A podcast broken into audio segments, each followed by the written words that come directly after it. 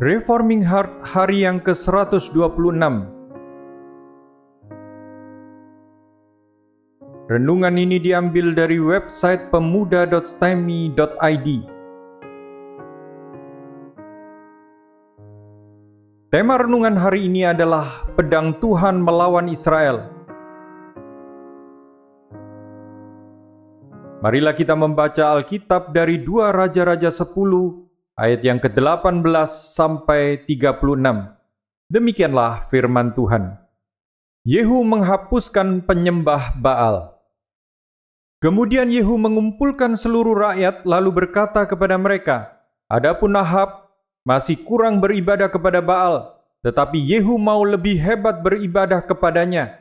Oleh sebab itu panggillah menghadap aku semua nabi Baal, semua orang yang beribadah kepadanya dan semua imamnya, seorang pun tidak boleh tidak hadir, sebab aku hendak mempersembahkan korban yang besar kepada Baal. Setiap orang yang tidak hadir tidak akan tinggal hidup. Tetapi perbuatan ini adalah akal Yehu, supaya ia membinasakan orang-orang yang beribadah kepada Baal. Selanjutnya Yehu berkata, Tentukanlah hari raya perkumpulan kudus bagi Baal, Lalu mereka memaklumkannya. Yehu mengirimkan orang ke seluruh Israel, maka datanglah seluruh orang yang beribadah kepada Baal, tidak seorang pun yang ketinggalan. Lalu masuklah semua orang ke dalam rumah Baal, sehingga rumah itu penuh sesak dari ujung ke ujung. Kemudian berkatalah Yehu kepada orang yang mengepalai gudang pakaian, Keluarkanlah pakaian untuk setiap orang yang beribadah kepada Baal, maka dikeluarkannyalah lah pakaian bagi mereka. Sesudah itu masuklah Yehu dan Yonadab bin Rehab ke dalam rumah Baal. Lalu berkatalah ia kepada orang-orang penyembah Baal di situ, Periksalah dan lihatlah, supaya jangan ada di antara kamu di sini seorang pun dari hamba-hamba Tuhan, melainkan hanya orang-orang yang beribadah kepada Baal. Lalu masuklah mereka untuk mempersembahkan korban sembelian dan korban bakaran. Adapun Yehu telah menempatkan delapan puluh orang di luar, Siapa yang membiarkan lolos seorang pun dari orang-orang yang kuserahkan ke dalam tanganmu, nyawanya lah ganti nyawa orang itu. Setelah Yehu selesai mempersembahkan korban bakaran, berkatalah ia kepada bentara-bentara dan kepada perwira-perwira, Masuklah, bunuhlah mereka, seorang pun tidak boleh lolos.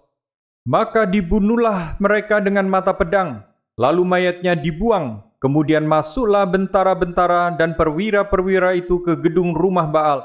Mereka mengeluarkan tiang berhala rumah Baal itu, lalu dibakar. Mereka merobohkan tugu berhala Baal itu, merobohkan juga rumah Baal, dan membuatnya menjadi jamban. Begitulah sampai hari ini. Demikianlah Yehu memunahkan Baal dari Israel. Hanya Yehu tidak menjauh dari dosa-dosa Yerubiam bin Nebat, yang mengakibatkan orang Israel berdosa pula, yakni dosa penyembahan anak-anak lembu emas yang di Betel dan yang di Dan. Berfirmanlah Tuhan kepada Yehu, oleh karena engkau telah berbuat baik dengan melakukan apa yang benar di mataku, dan telah berbuat kepada keluarga Ahab tepat seperti yang dikehendaki hatiku, maka anak-anakmu akan duduk di atas tahta Israel sampai keturunan yang keempat tetapi Yehu tidak tetap hidup menurut hukum Tuhan Allah Israel dengan segenap hatinya. Ia tidak menjauh dari dosa-dosa Yerubiam yang mengakibatkan orang Israel berdosa pula. Pada zaman itu, mulailah Tuhan menggunting daerah Israel, sebab Hasael mengalahkan mereka di seluruh daerah Israel. Di sebelah timur sungai Yordan dengan merebut seluruh tanah Gilead, tanah orang Gad, orang Ruben, dan orang Manasye, mulai dari Aroer yang di tepi sungai Amon sampai Gilead maupun Basan. Selebihnya dari riwayat Yehu dan segala yang dilakukannya dan segala kepahlawanannya, bukankah semua itu tertulis dalam kitab sejarah Raja-Raja Israel? Kemudian Yehu mendapat perhentian bersama-sama dengan nenek moyangnya, dan ia dikuburkan di Samaria. Maka Yoahas anaknya menjadi raja menggantikan dia. Adapun lamanya Yehu menjadi raja atas Israel di Samaria adalah 28 tahun.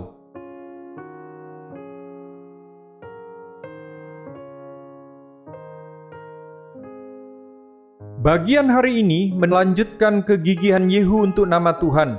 Dia bukan saja membunuh semua keluarga Ahab, tetapi dia juga berniat untuk menghancurkan seluruh pengikut Baal.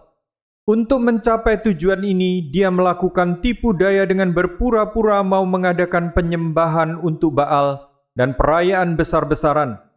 Dia mengundang semua penyembah Baal dan memastikan tidak ada seorang pun yang menyembah Tuhan termasuk di dalamnya.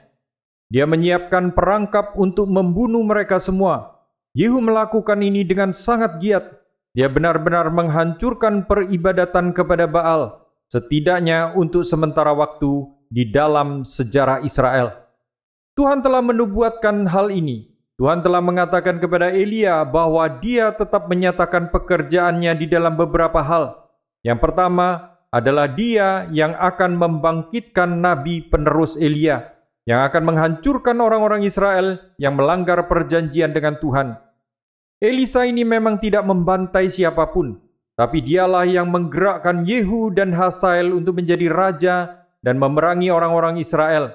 Elisa tidak memakai pedang untuk menghancurkan Israel, tetapi dia memakai kuasa tanda-tanda dan mujizat justru untuk memberikan kesempatan pertobatan kepada Israel. Di dalam satu Raja-Raja 19 ayat 17 dikatakan bahwa Tuhan akan membangkitkan Hasael menjadi penghancur utama bagi Israel yang berkaitan dengan kejahatan. Tetapi yang masih luput dari pedang Hasael akan dibunuh oleh Yehu Berarti Yehu adalah yang akan melakukan pembunuhan dengan tingkat yang lebih rendah daripada Hasael. Lalu bagaimana dengan Elisa? Elisa mengutuk anak-anak muda di Betel.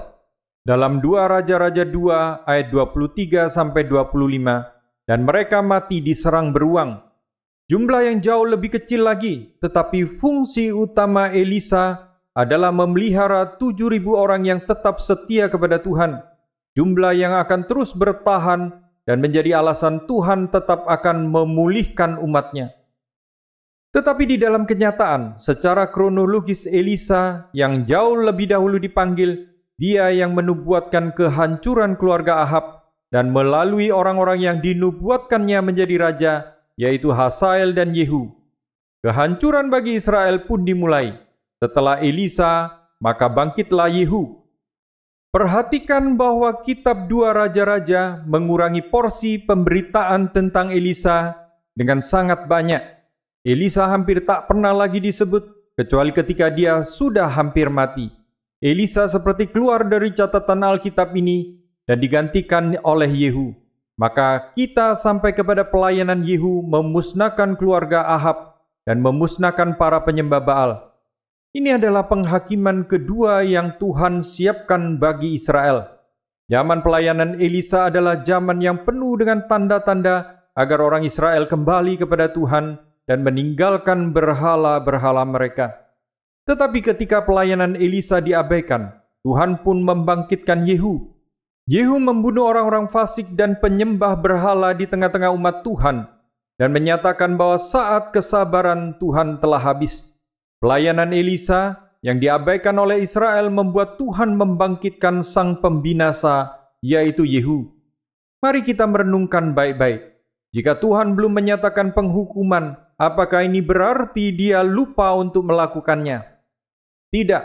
Alasan Tuhan belum menghukum adalah dia masih memberikan kesabarannya hingga genap waktu murkanya akan dinyatakan. Dia tidak akan membiarkan orang-orang yang memberontak kepada dia luput dari hukuman.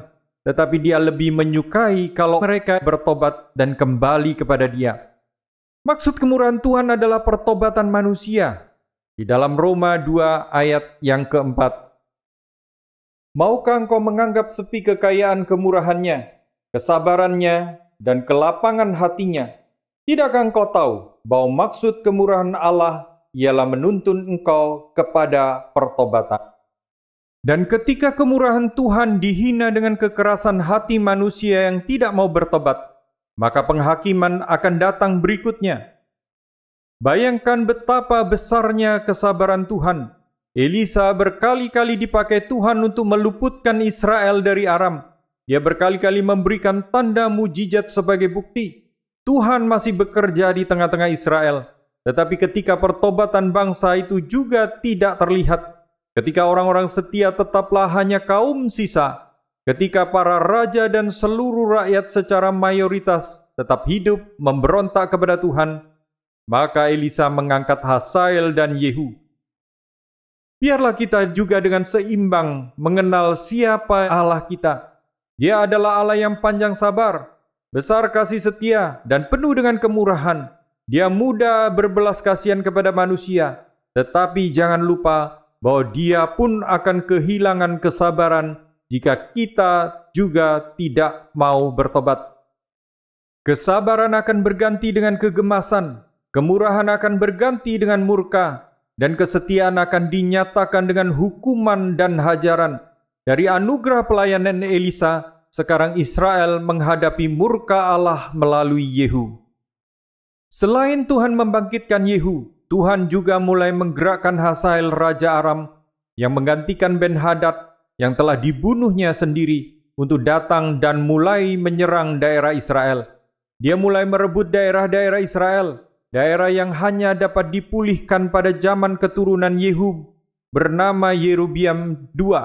Tetapi sebelum Yerubiam lahir, Israel ditaklukkan dan dikalahkan oleh Hasael. Ayat yang ke-33 mengatakan bahwa Gad, daerah Ruben dan Manasye, mulai dari Aroer hingga Gilead maupun Basan diambil oleh Hasael. Ini bukan pertama kali Tuhan mengirimkan bangsa lain untuk mengalahkan Israel. Inilah yang Tuhan lakukan sejak zaman hakim-hakim ketika Israel memberontak kepada dia. Tuhan memakai bangsa-bangsa lain untuk menghukum umatnya untuk menyatakan tiga hal.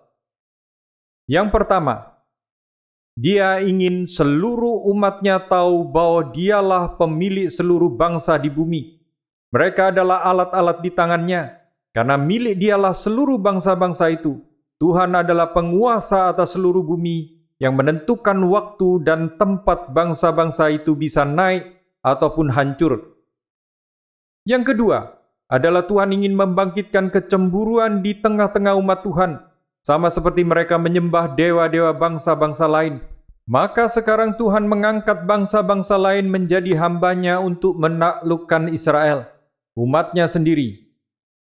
Hal ketiga adalah Tuhan ingin mengajar kepada orang Israel bahwa jika mereka ingin tunduk kepada berhala-berhala bangsa lain, maka mereka juga harus sekalian tunduk kepada bangsa-bangsa itu. Ini dilakukan supaya mereka tahu betapa bodohnya penyembah berhala bangsa lain. Tunduknya kepada berhala bangsa lain harus diikuti dengan tunduknya mereka kepada bangsa pemilik berhala itu. Demikianlah didikan Tuhan memakai bangsa lain untuk menghancurkan Israel. Tetapi kehancuran melalui Aram ini bukanlah kehancuran akhir. Hasael tidak dipakai Tuhan untuk menangkap seluruh Israel tertawan. Karena penghukuman yang dilakukan oleh Yehu, maka Tuhan masih memberikan kesempatan kepada Israel sebelum akhirnya bangsa Asyur datang dan menghancurkan mereka secara total pada abad ke-8 sebelum Masehi. Biarlah kita juga merenungkan hal ini. Tuhan memanggil kita menjadi umatnya, tetapi dia juga menjadi pemilik seluruh bangsa-bangsa lain. Tuhan bisa memakai pemerintahan yang anti Tuhan untuk menghancurkan umat Tuhan yang sedang mengkhianati Tuhan. Tuhan memakai pemimpin-pemimpin politik atau memakai orang-orang yang di tengah-tengah masyarakat kita untuk menghancurkan ketika kesabaran Tuhan sudah habis. Tetapi kita perlu ingat baik-baik, baik penganiayaan atau kesulitan yang ditimbulkan oleh orang-orang yang tidak mengenal Tuhan, tidak boleh diidentikan dengan hukuman Tuhan bagi umatnya. Gereja mula-mula sangat setia kepada Tuhan dan hidup dengan benar di hadapan Tuhan. Tetapi bangsa-bangsa kafir seperti Romawi tetap menyiksa dan menganiaya mereka. Tetapi kita pun juga tidak boleh menganggap bahwa Tuhan tidak akan memakai orang-orang yang tidak percaya untuk menghukum umatnya. Oleh sebab itu, baiklah kita terus mengingat untuk takut akan Tuhan. Kita terus menganggap bahwa kehidupan kita yang diberkati dengan belas kasihan Tuhan adalah kesempatan bagi kita untuk sungguh-sungguh hidup bagi Tuhan. Kita tidak ingin terus mempermainkan kesabaran Tuhan. Kita ingin menyenangkan hati Dia dan hidup di dalam takut akan Dia. Inilah yang harus menjadi komitmen kita sehingga waktu kesabaran yang Tuhan telah berikan kepada kita tidak berakhir dengan murka Tuhan yang kehilangan kesabaran karena kita yang tetap tidak mau kembali kepada Dia. Biarlah kita sujud kepada Dia dan dengan peka meninggalkan segala hal yang tidak berkenan kepada Tuhan, sehingga kita tidak harus menjadi objek murka Tuhan. Tuhan mengasihi kita, dan karena itu biarlah kita hidup dengan penuh kekudusan, kasih akan Tuhan, dan ketaatan yang sejati di dalam masa anugerah kesabaran Tuhan.